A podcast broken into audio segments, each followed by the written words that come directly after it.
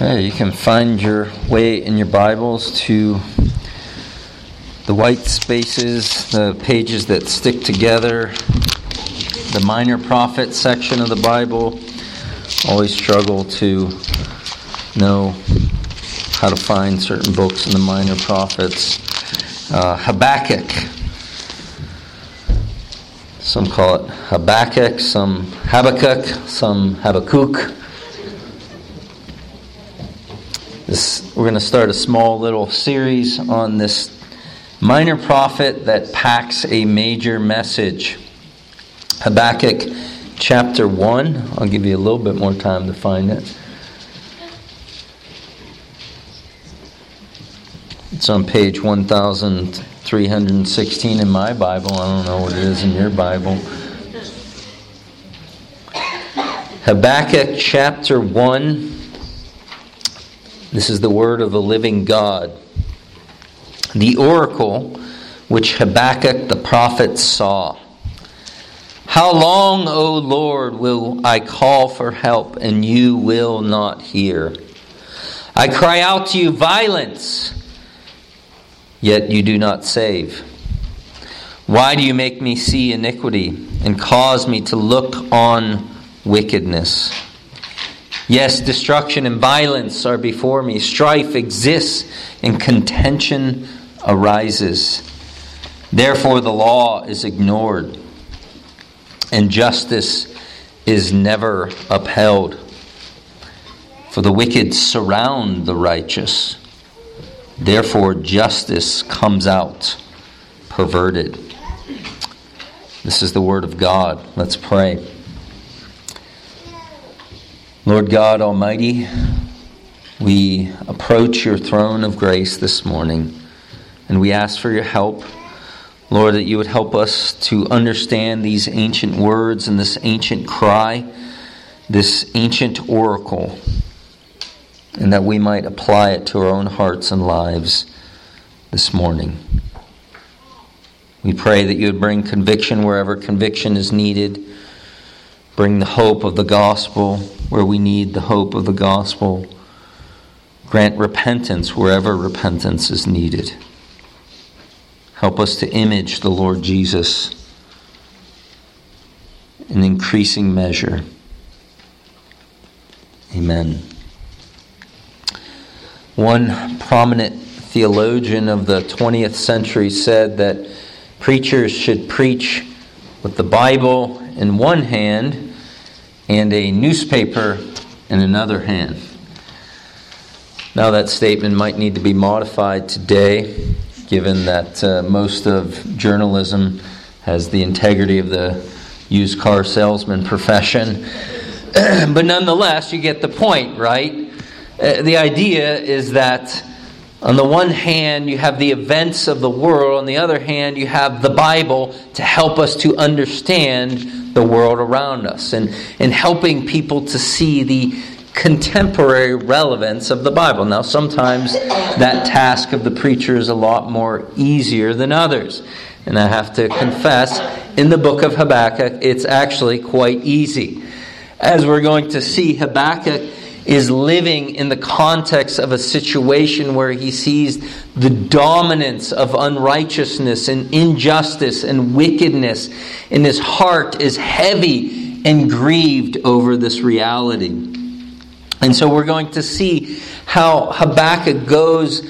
Uh, lives in this context with, with all of his struggle with the reality of what he, he sees about the character of God and the world around him, and, and particularly how the people of God are not living as they ought to, and how he resolves to uh, really come to a greater trust in the Lord in the midst of these times.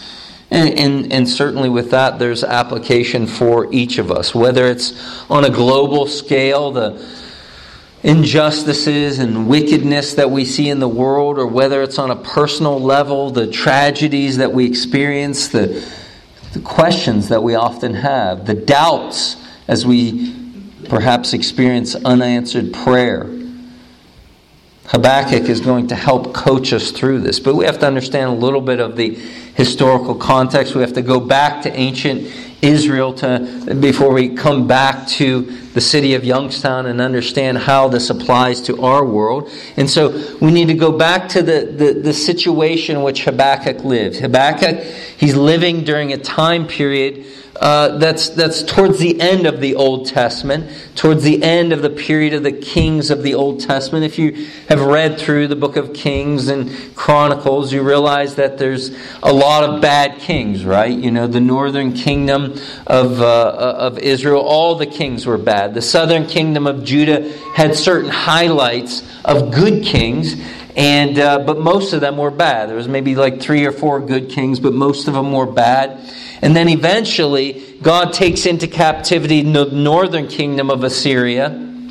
And he also takes into captivity the southern kingdom of Judah. And then it's during that time of captivity that's the days of Daniel. So if you're familiar with the book of Daniel and his three friends, well, well, Habakkuk, where does he fit in the midst of this? He fits right before Nebuchadnezzar comes in as the king, emperor of Babylon, and takes uh, captive Israel and, and, takes Daniel and his three friends and, and, and off to, to Babylon.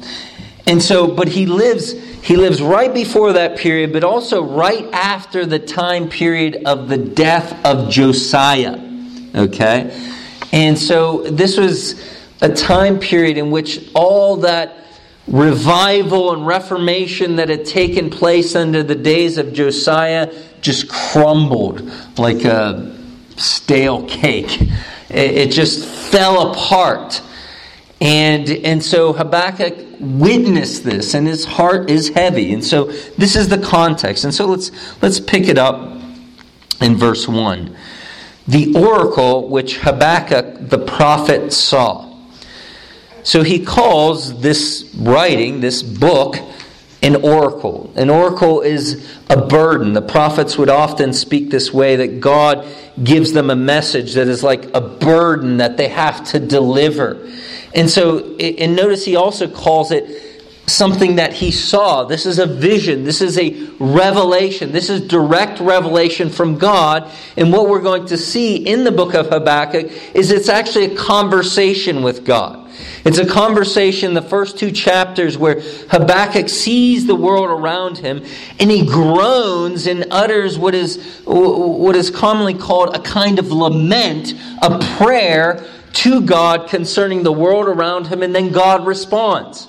Okay, God responds directly to his concerns. And then he utters another groan. And God responds again. And then the last chapter of Habakkuk, chapter 3, it's only three chapters. It's not 21 chapters like the Gospel of John, so we should be able to move through it fairly quickly. The last chapter is, is a psalm. It's a psalm that is a, a kind of a, a, a, poem, a prayer.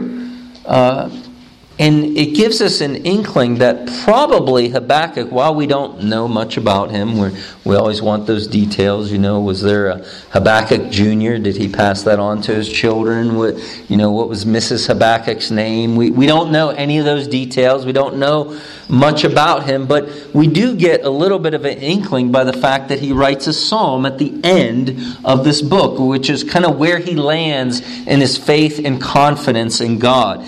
And, and so that gives us a perhaps a hint that he might have been amongst those prophets that David had appointed to be part of uh, the musician prophets of the day. Uh, in 1 Chronicles 25, it says, Moreover, David and the commanders of the army set apart for service some of the sons of Asaph and of Heman, different kind of Heman, and of Jeduthun, who were to prophesy with lyres, harps, cymbals, and the number of those who performed their service was. And so it goes on and mentions the various names. And so David, during his reign, he appoints these prophets who are musicians, and, and we see many of the Psalms are written by these different prophets. And so probably many years later, Habakkuk is in that kind of same guild of prophets who were also musicians.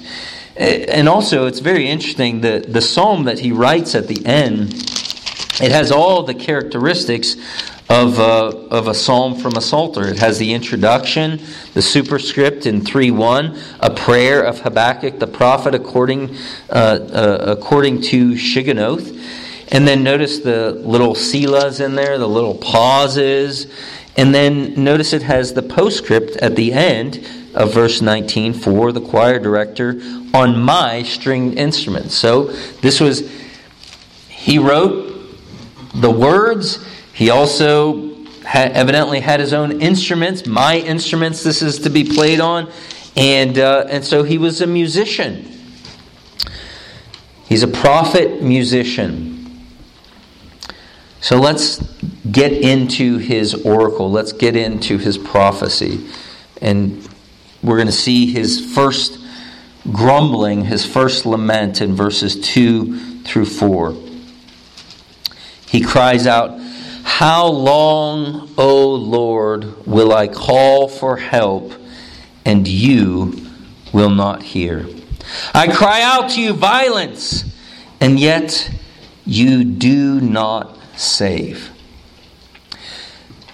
Now, first glance at this cry causes, I think, most of us to kind of scratch our head and say, Is he complaining?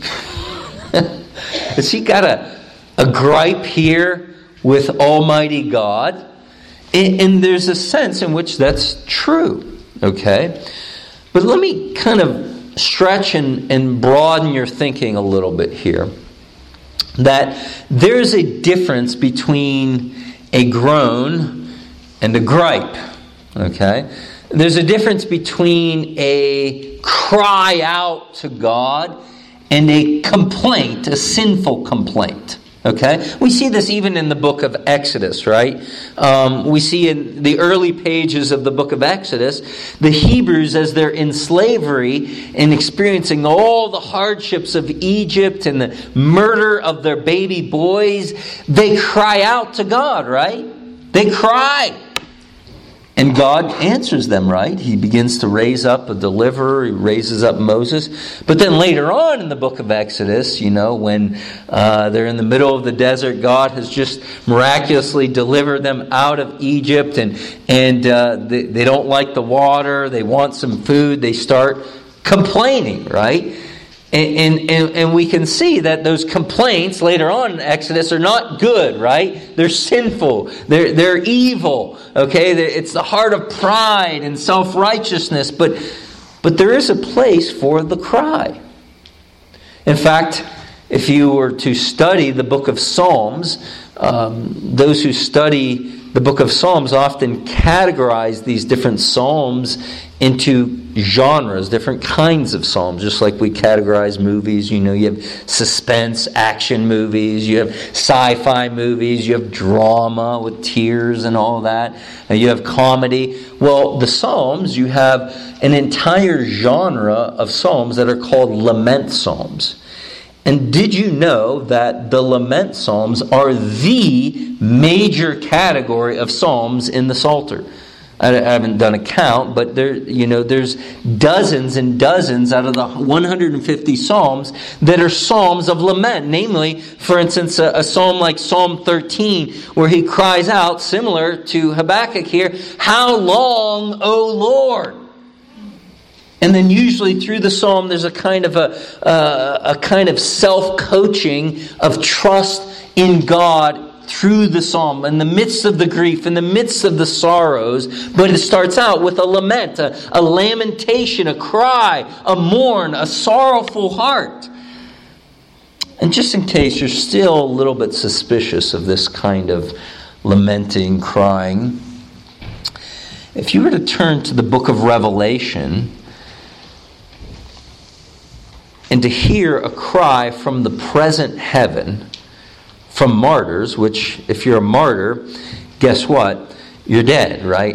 okay. So these are these are martyrs in the present heaven in Revelation 6:10 who are crying out. So we can safely assume that it's it's a righteous kind of cry, right? Because, you know, they're not here on earth. Now, they may not have received their glorified body yet, uh, but, but they're in the present heaven. They're without remaining sin. And in Revelation chapter 6 and verse 10, it says, They cried out with a loud voice, saying, How long, O Lord, holy and true, will you refrain from judging and avenging our blood on those who dwell on the earth? Now, put that in your theological pipe and smoke on it a bit. Because not only are they crying to God, How long? but also they're praying for blood, okay? They're praying for vengeance upon those who had wickedly slit their throats or had executed, however, they had murdered them. They wanted God to act in justice and they wanted Him to do it soon, okay? And so that is a lament that actually comes from heaven, okay? It's a lament that the martyrs' cries, they're longing for God to bring about justice upon the earth. And so, uh, hopefully, I was able to stretch your thinking a little bit your, and give you a category for a kind of righteous groaning before God. And, and, and this presents to us, really, in some ways, the, the reality of unanswered prayer, right? The reality that sometimes you're praying for something that you know is a righteous thing to pray for. You know that you could, you could pray with confidence, not just as a kind of mantra on the tail end of the prayer in Jesus' name, but, but you can really pray it in Jesus' name. You know that this is the will of God. It's part of His revealed will. Maybe you're praying for the salvation of somebody else, or maybe you're, you're praying for a, a, a, a brother or sister uh, who's going through hardship to follow the Lord, and, and, and you're pleading, you're, you're pouring pouring your heart out before God, but God just seems silent.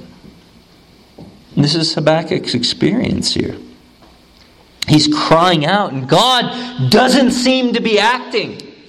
He sees the situation around him, around him, him himself, and what does he see? Notice what he sees here in verse 2. It says, I cry out to you, violence, and yet you do not save. Violence. This is interesting because this, this word comes up early in the Bible, uh, in the book of Genesis, in chapter 6, in verse 11, where God sees all the wickedness that's on the earth. He sees that the earth is full of violence. That people are murdering one another, people are abusing one another, people are doing wicked deeds towards one another. It comes up in another kind of psalm of lament, Psalm 73 in verse 6, where it's a psalm of Asaph, where he sees the prosperity of the wicked and he's, he's having doubts and he's struggling uh, with, with questions of faith. And, and it says in Psalm 73, verse 6, Therefore pride is their necklace, and the garment of violence covers them. And so Habakkuk sees all the violence around him. He sees uh, just the, the, the evil of people taking innocent lives. And it's amongst God's covenant people. And he cries out, How long, O God? How can you look at this and not act?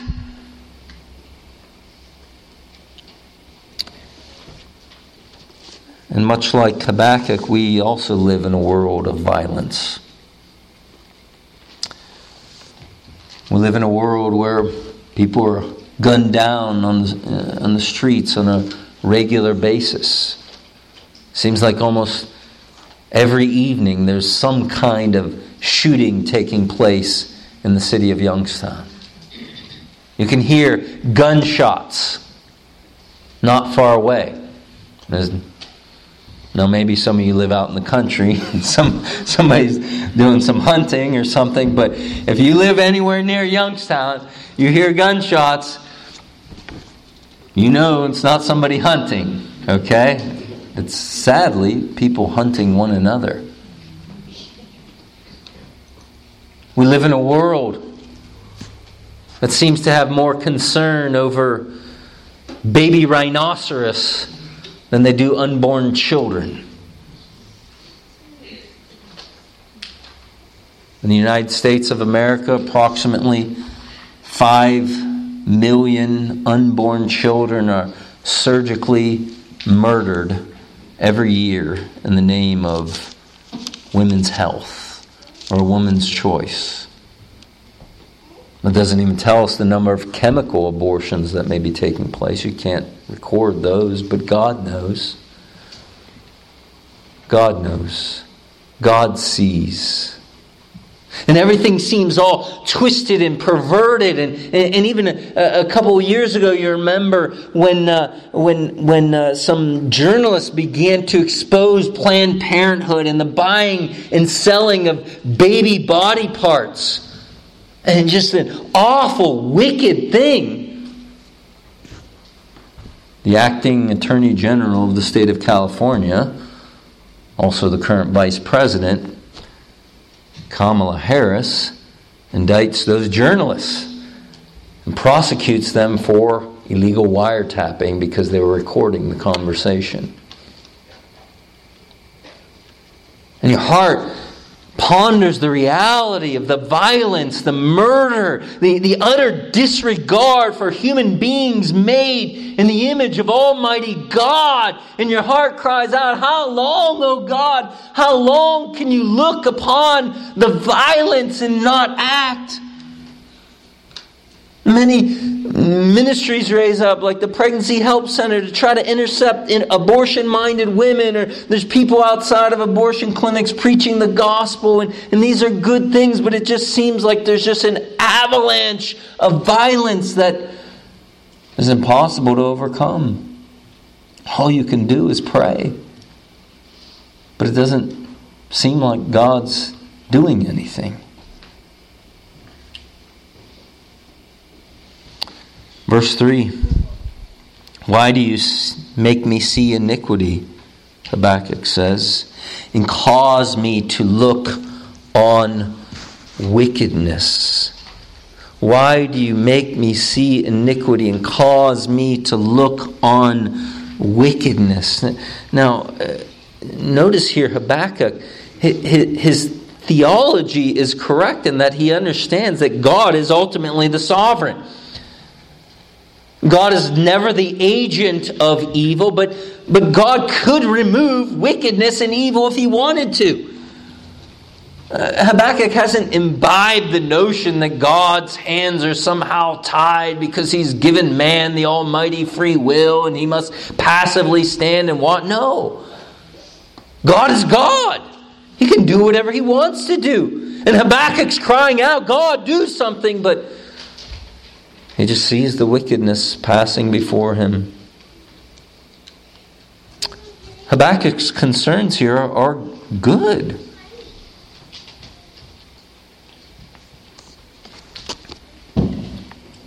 If you, even as a child, if you got wind of someone disrespecting your parent, your father, your mother, if that child has any kind of love for their parent, their heart is going to swell up with a measure of irritation, right? Of heaviness of heart. Or even as a spouse, maybe if you, you see one of your children disrespect your, your, your husband or your wife, your, your heart swells up, and, and you may even see, aren't you going to do something about that? right? Well, our hearts swell up. God, uh, God, your, your name is defamed. People are murdered. Uh, violence, wickedness is all around us. God, aren't, aren't, aren't you going to do something? The second part of verse 3 yes, destruction and violence are before me. Strife exists and contention arises.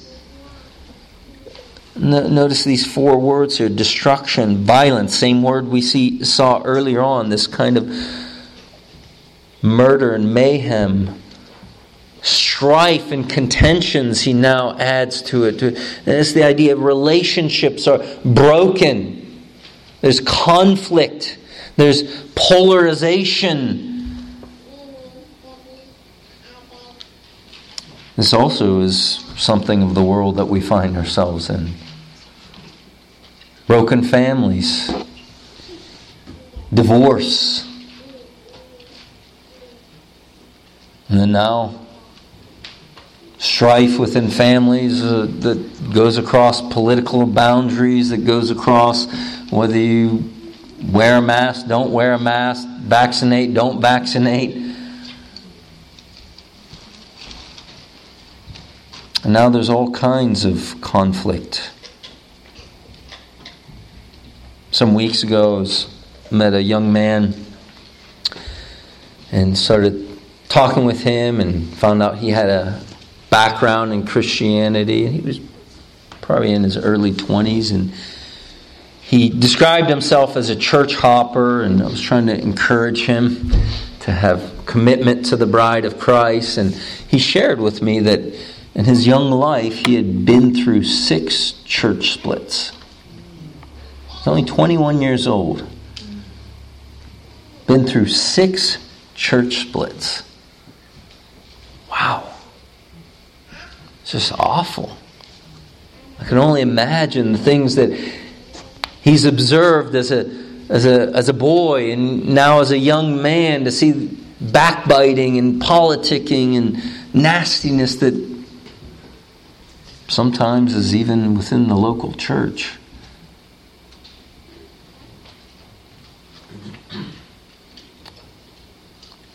Verse 4 Therefore, the law is ignored, and justice is never upheld. For the wicked surround the righteous, therefore, justice comes out perverted. He says here, the law is ignored. Now, now, sometimes when we read the word law, we immediately think of the commandments of God, and, and it certainly includes that, but when Habakkuk here is using the word law, the Torah, he, he's talking about the scriptures, which includes those commands, but also includes God's grace and redemption. I mean, you read even the, the Ten Commandments that we see in Exodus 20 are to be obeyed in light of God redeeming them out of Israel. So it's really all of God's revelation, all that God has revealed of Himself, of His will and His ways and His self disclosure of Himself. It, it, notice He says, says here, it's ignored, or some of your translations may say paralyzed, feeble, it's numb, it seems to be ineffective. And again, think of the, the, the context in which Habakkuk is living. He has lived through the reign of Josiah, right? Josiah. This was the king, he was a boy king. At one point, he was eight years old and he was king over Israel. Think about that, young people. You would like to be king at eight years old, wouldn't you? But sometime later, later on in his teenage years and early adulthood, he gave some instructions for the temple to be cleaned up, to be renovated. In, in this renovation project, somebody came across the book of the law. There was evidently scrolls that were found. And, and evidently, this was like a new find. This was like, wow, the Bible. and, and one of these guys brought the scriptures to Josiah and began to read it to him. And do you remember how Josiah responded? He began to tear his clothes. He's broken. He's weeping. He's repentant. And then he knows he needs to bring about change and repentance in ancient Israel. And he starts abolishing all the idolatry. And there's a movement that comes back to the book. And people seem to be responding. People seem to be repenting. There seems to be change amongst God's people. But then the years go by, the decades go by, and now Josiah is dead. And his son, Jehoiakim, is a wicked man. He is an evil man. In fact, one of Habakkuk's contemporaries was Jeremiah. And if you read through Jeremiah chapter 36, you'll see that Jeremiah, who's a prophet who gives revelation from God, he has his, his secretary Baruch write down revelation from God and hand deliver it to Jehoiakim. And do you remember what Jehoiakim does with it? He, he actually cuts it up and then throws it in the fireplace. He didn't have a lighter. He cuts it up and throws it in the fireplace. So you, you, can, you can feel something of the weight that's upon Habakkuk's heart. The, the law, the Torah, is it seems paralyzed. God's word is not taking effect. I mean, doesn't Psalm 19 say the law of the Lord is perfect, converting the soul, making the, the simple wise, rejoicing the heart, enlightening the eyes? Doesn't the word do its work? But God, it's not working. It's not transforming lives. It seems to just fall on deaf ears. That the minute it comes from the preacher's mouth and hits the ears, it, it pounces to the floor. And his heart is heavy. His, again, his concerns are righteous. And then notice what he says here in verse 4 For the wicked surround the righteous, therefore justice comes out perverted. The wicked surround or encamp the righteous, and, and they're not around the righteous to learn from the righteous. They're not surrounding the righteous to, to, to glean some knowledge from the righteous or to learn their ways. They're surrounding the righteous, encamping around the righteous to persecute them, to do violence to them.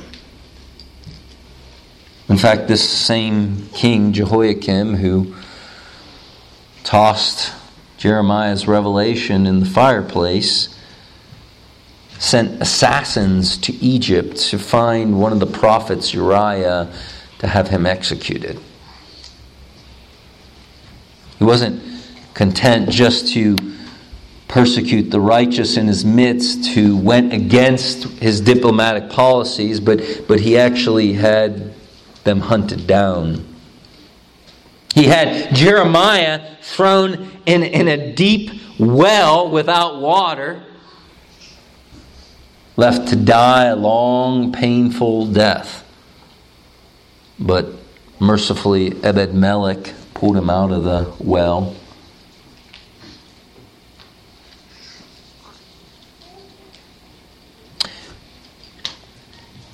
And so Habakkuk sees that the, the Word of God doesn't seem to be taking effect. The righteous are being persecuted. And, and again, I can't help but think the contemporary relevance. As the Word of God, as Christianity is butted out of any kind of public conversation, dismissed as extremist ideas, ideas that, you know, in many ways are, you know, maybe 10 years old, have become the law of the land. And if you don't get with the times, get on the right side of history, you're butted out of the conversation. Looking at the global scene, brothers and sisters across the world, the righteous are being encamped by the wicked. A couple weeks ago on Palm Sunday in Indonesia, a couple on a motorcycle pulled up to a church, had some explosives, set a bomb off as people were coming out of the Palm Sunday service. 19 people were seriously injured. Christians in Nigeria constantly being attacked and harassed and persecuted by the Boko Haram. Christians in China having to tell their people where they're going to meet within 12 hours of meeting because they have to constantly have to change their locations that they're meeting because they're under constant surveillance by the government. And now, even just north of us, Great Canada, arresting pastors for having their churches meeting in the name of public health. And the heart cries out with Habakkuk, How long, O Lord? God, aren't you going to do something here? Aren't you going to act?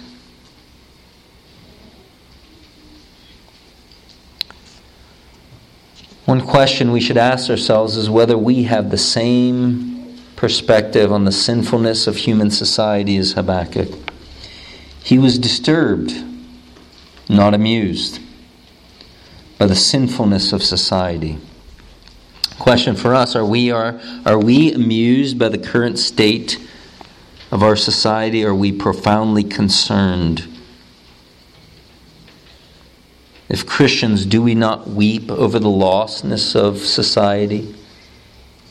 If we don't, who will?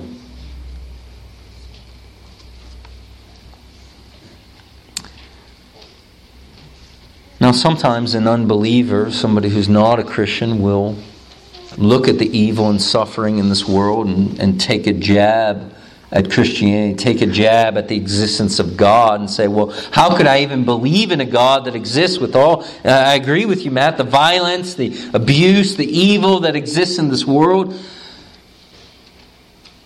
And it comes across convincing, right?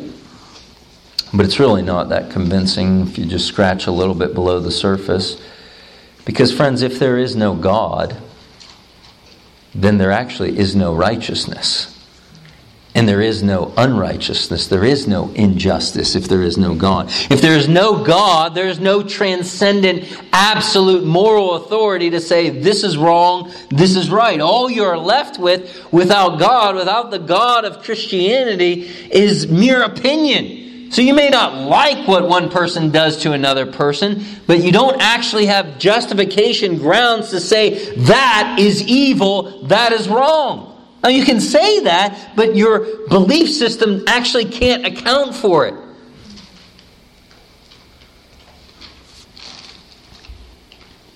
I mean, what's wrong with what one bag of molecules does to another bag of molecules?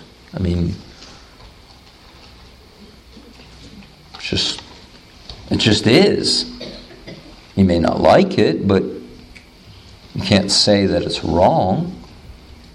I mean, after all, if we're just on the front end of the evolutionary train and, and, and we're, you know, uh, the products of natural selection and, the, and the, the survival of the fittest, well, then might makes right. Kill off the weak, oppress the weak. But not for the believer. Believer sees the evil in this world and sees the character of God, and his heart cries out. So let me give you here as we look at this three ingredients for good groaning or good grief. And we see these laying on the text here. Good grief, we see Habakkuk, he's concerned about God's concerns. This is proper. This is proper sorrow. You know, the Apostle Paul in Second Corinthians chapter 7 speaks of there is a worldly sorrow and there's a godly sorrow. This is a godly sorrow. He's concerned about the violence that he sees. He's concerned that image bearers are being murdered. People are being taken by force. He's concerned about the sin and iniquity that he sees. He's concerned that there's strife, there's contention, there's division, there's not unity in relationships. There's no peace and harmony. He's concerned that the Word of God does not seem to be effective. The Scriptures seem to be paralyzed and ineffective. He longs to see the Word of God run like a wildfire over the people of God. He sees the wicked are persecuting the righteous. Friends, these are valid concerns. These are the heart cry of a heart that is concerned about the things that God is concerned about. Apathy and indifference is not a virtue to the thing. When there's apathy and indifference to the things of God, that is not a virtue. And so we need to pause and ask ourselves is, is there a kind of burden in our heart that spills over into crying out to God for the good of His church and therefore for the good of the society around us? Or is there just indifference? God's When the heart sees the evil around you and God being defamed, do you long for it not to be that way? When you see the church fledgling in weakness and cowardice, does your heart raise up and say, God, oh God, bring forth a revival in our midst? God, raise up courageous leaders. Or is it just indifferent?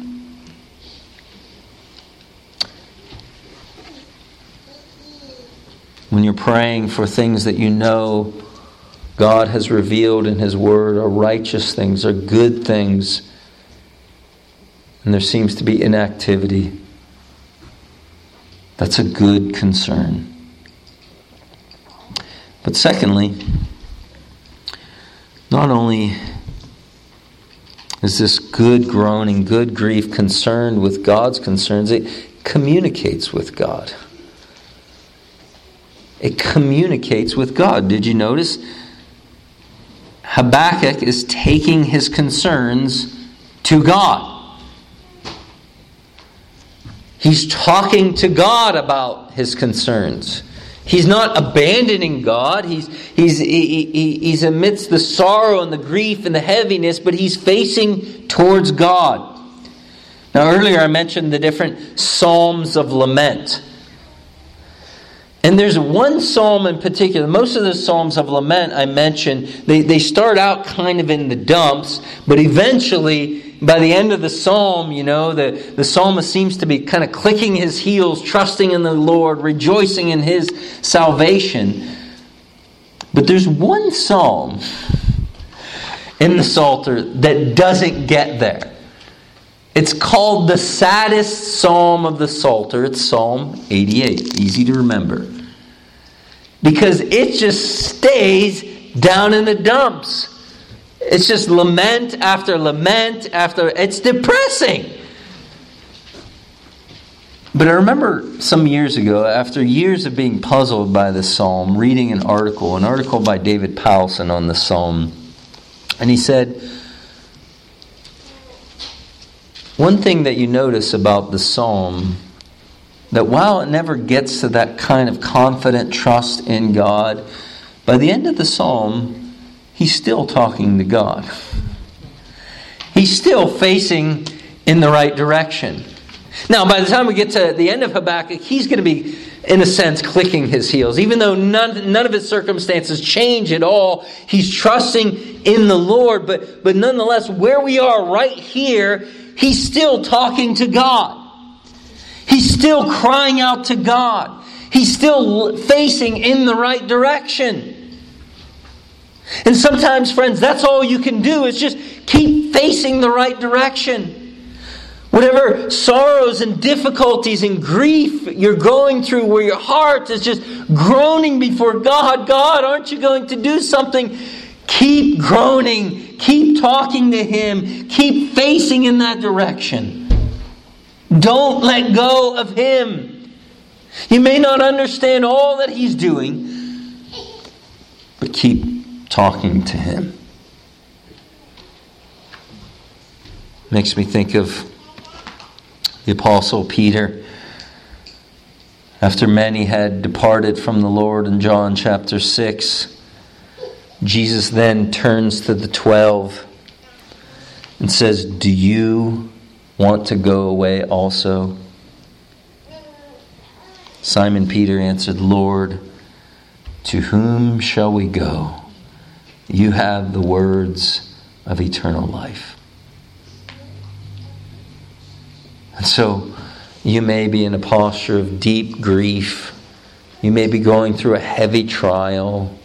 Or maybe it's just in, in your heart cry for the good of the church and the good of society and Western culture, and, and your heart is heavy over the reality that God doesn't seem to be acting.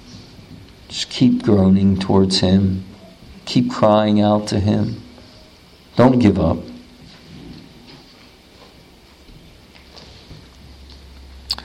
There's a, you might have heard of her. Her name's Helen Roseveare. She died just a couple years ago. She was in her 90s at the time when she died. But for many years, she was a missionary, a missionary doctor in Zaire.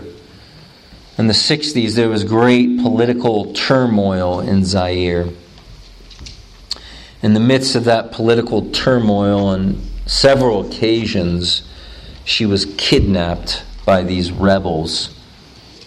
She was kidnapped, tortured, brutally raped time and time and time again. And she recalls that in her head, it just seemed like God was asking her the question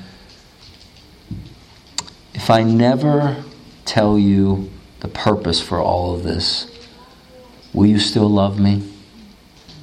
Will you still trust me? And she said there was a moment where, again, it seemed like God was asking her that question that she resolved, I will trust you. Amidst the awfulness of what she was going through, she resolved she was going to still face the Lord, still keep crying out to Him. There's good grief. It's concerned about God's concerns. It communicates with God. And third, it complies with godly change.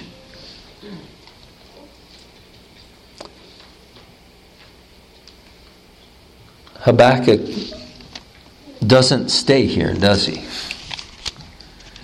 He's wrestling with God. He's crying out to God. God is responding to his concerns, as we're going to see in the upcoming weeks. But, but by the time you get to the end of Habakkuk and this psalm, this prayer that Habakkuk records in 317 and 18, he writes, Though the fig tree should not blossom, and there be no fruit on the vines, Though the yield of the olive should fail, and the fields produce no food, though the flock should not be should should be cut off from the fold, and there be no cattle in the stalls, yet I will exult in the Lord, I will rejoice in the God of my salvation.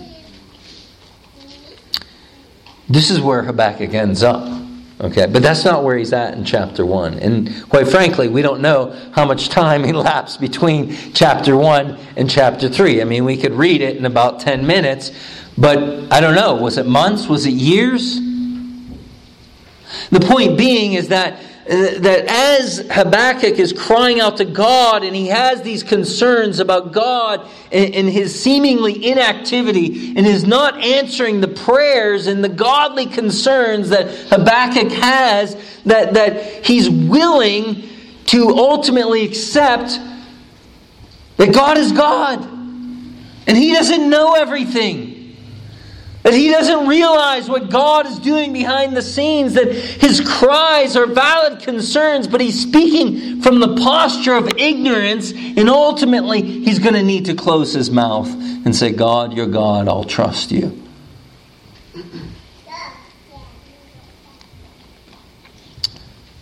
Pastor Chris uses this illustration that I love to use and reuse about people lying in a ditch Okay, you know, sometimes somebody comes to us with their problems and They're in a ditch. They're going through some difficulty, some trial, and they're, they're down there lying in the ditch, and they, they want other people to come down in the ditch with them. And it's proper to go down in the ditch and to lie down next to them in the ditch. And yeah, this is a ditch. To, to be able to weep with those who weep. But there has to be a point where you say, yeah, I think we need to get out of the ditch. And sometimes people want to fight. No, no, no, no. I'm good here. You go back up out of the ditch, but I'm going to stay in the ditch. And, and, and, sometimes we just need to gently take them by the hand, say, No, let's get out of the ditch. We need to get out of the ditch. It's not helping lying down in the ditch. Habakkuk is in the ditch in chapter 1 here, right? He's down in the ditch. He's crying out. He's, he, he's discouraged over the reality of what he sees. He's crying out to God, but but he doesn't stay there. And we know that because we can read the end of it. And Habakkuk, the rest of the book, he's going to, in a sense, take our hand and show us how he got out of the ditch. And so, where are you? Are you, are you lying down in a ditch? Do you need to be reminded of some of these truths that Habakkuk's going to share with us that that God is God and He got His purposes and He is doing something. You may not be able to see it. His, his invisible hand of providence is working all over. He's moving pieces and, and, and you may not get it. You may not understand it. You can't see His hand. It is invisible, but it's on the move. And you can trust Him.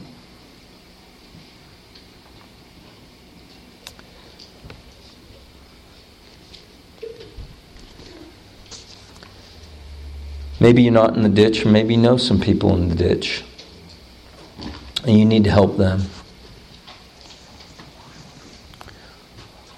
Maybe you're struggling with doubts in the Christian faith.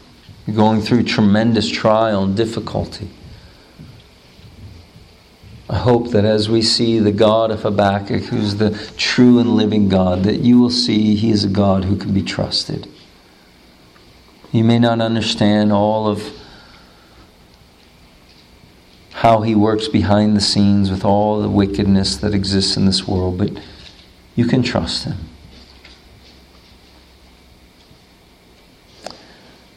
We see something of this lament, this concern, this groaning, this godly groaning, even as we look at the life of Christ. You see, it's in the Garden of Gethsemane that Jesus is there crying out. As he anticipates the reality of what he's going to experience the next day in bearing the wrath of the Father upon the cross, he cries out, Father, if it is possible, let this cup pass from me. It's a heart cry. It's a, it's a groaning. It's, it's a reality of looking at what he was about to encounter and the awful wrath of hell that he was going to bear for those three hours upon the cross. And, and his heart flinched at that reality, as any godly heart would. The prospect of being under the hand of God's judgment and he cries out. We see it even as he's hanging on the cross, as he, as he quotes a psalm of lament, Psalm 22 My God, my God, why have you forsaken me? It's the heart cry of agony of bearing the wrath of the Father as he's on the cross. And the Father answers his heart cry and ultimately vindicates him. But the struggle there, I think Peter records how Jesus endured and got through that. It says in 1 Peter 2:23 that while being reviled he did not revile in return. While suffering he uttered no threats, but kept entrusting himself to him who judges righteously. He kept entrusting himself to him who judges righteously. You see, friends, we have a God who you could never say, God, you don't understand. You don't know what it's like to suffer the way I have. You don't know what it's like to endure the injustices that I have. But we have one who has encountered the most severe injustices, his friends abandoning him at his moment of crisis, the, the, the kangaroo court that trumps up charges against him, and all that he endured with a heart cry to God, Father, if it's possible, let this cup pass from me. But ultimately, he entrusted himself to him who judges justly. And friend, if you have not yet put your trust in this great God, you should do so. He knows what it's like to live in a fallen world. He knows what it's like to trust the Father in the midst of heartache and injustice. He knows what it's like to groan in agony, the seeming inactivity of the Father. You can trust Him. You ought to trust Him. Let's pray. Lord God Almighty, we come before you and Lord, some sitting in this room have suffered much. Some have suffered a little. But to have not suffered is really to not have lived long enough because it will come. It's just a matter of when. The phone call, the horrible news, the diagnosis. Lord, give us a heart of confidence and trust in you. Also, give us the proper grief in the midst of the ditch. But also, Lord, give us a way out of the ditch so that we can glorify you.